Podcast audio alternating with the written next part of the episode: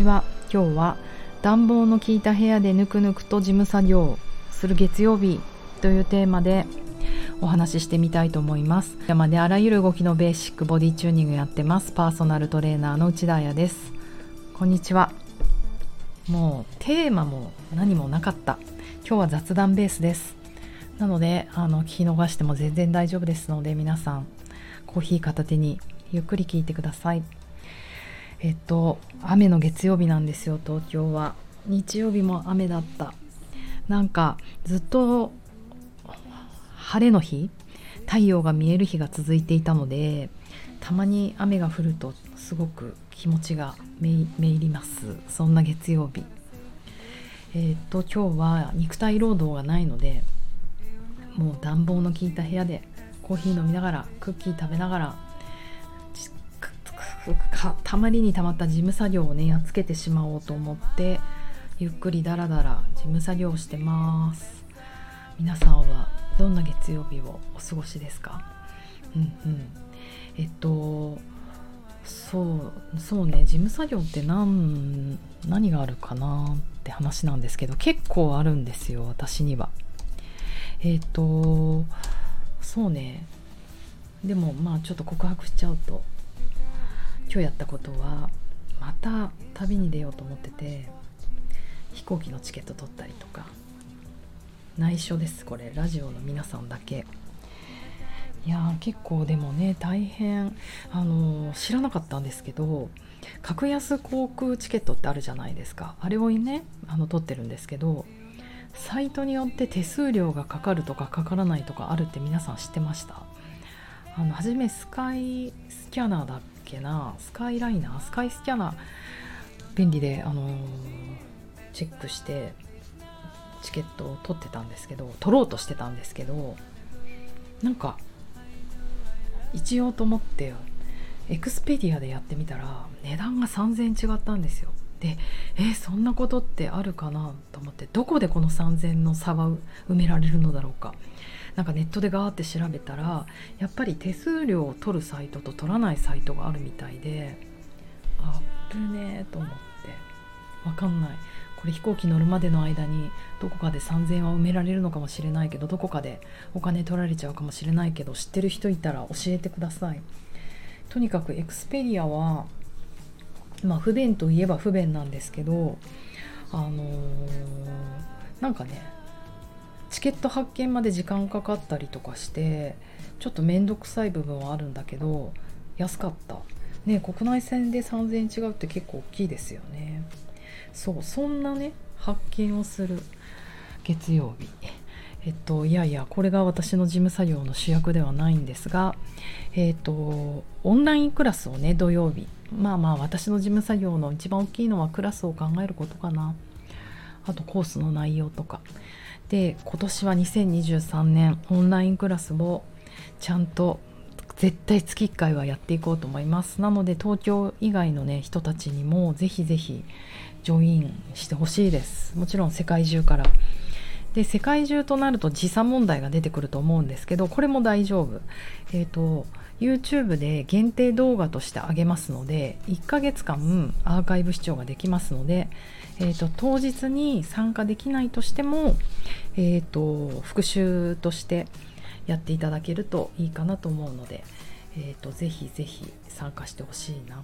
うん、で今回のテーマは、えー、と皆さんの中から募集してみたんですね前日に。そしたら、えーと、バックシャンになりたいっていうご意見がありましてなるほどいいなと思いましたバックシャンってって皆さんあの言葉どう思います？あのなんか本当に告白するとなんかエロいなと思ってっていうかそもそもバックシャンって何なんだろう？どういう言葉なんだろうと思って調べてみたらバックは英語じゃないですか背中とか後ろとか。でシャンって何だろう？シャンティシャンシャンって何？みたいな。それって、えーと、ドイツ語でシャンって美人って意味だそうなんですよ。だからバックシャン背中美人。全然エロくない。なんでエロいと思ったんだろう。テキニシャンとかそういう言葉があるからかな。ねなんかそういう自分の長年の言葉の誤解も解けていい月曜日だしでした。あと背中がテーマっていうのもいいなと思って自分がずっと最近この前鋸筋スペシャル前前鋸筋っていうのはまあ体側にあって肩甲骨と肋骨をつなぐ筋肉なんですけどまあ後ろじゃないですか。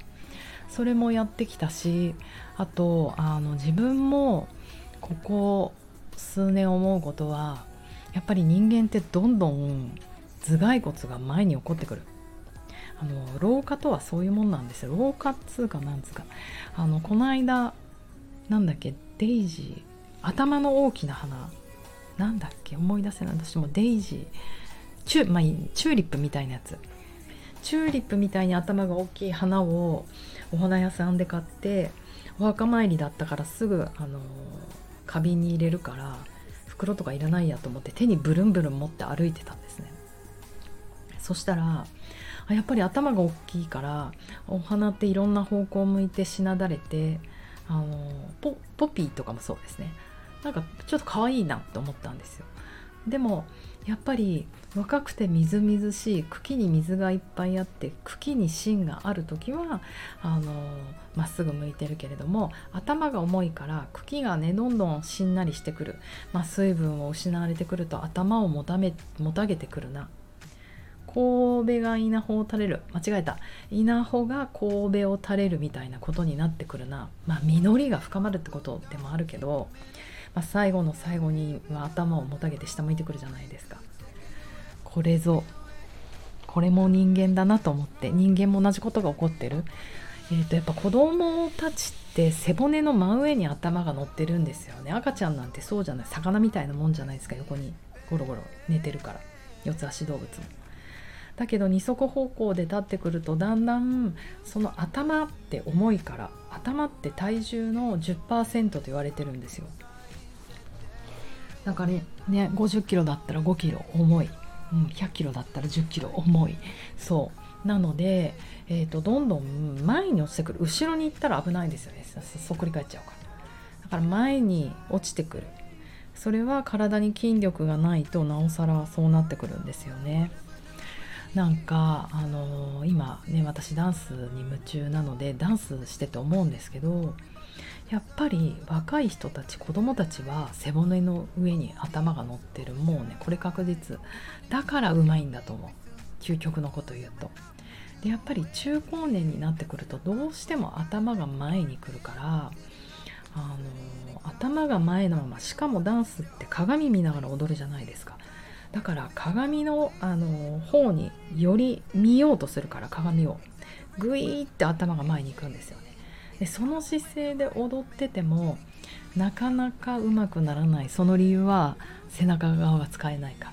頭が前に乗ってるとあの背筋お尻の筋肉、えーと、太ももの後ろのハムストリングとかそっちの後ろ側がどうしても使えないんですよね。だから背中を使うためにはまず頭を乗せる。そうそう土曜日にえーと、ダーリン紗恵子さんの、えー、ダンサーのねえっ、ー、となんて名前だっけなあのクラスは。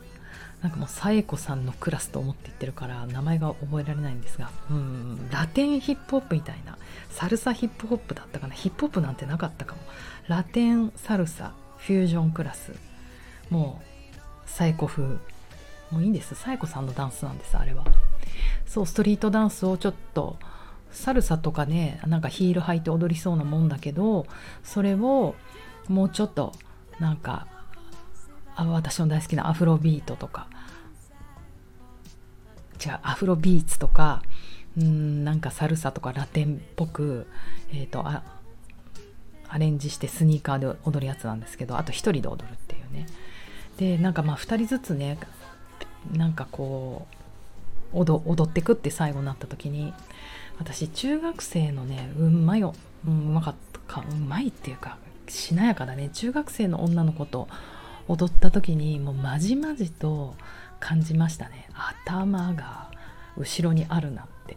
うん。もう最近頭を後ろに乗っけるために鏡を見ないで踊ろ踊るようにしてるんですけどもうねそこだね全ては。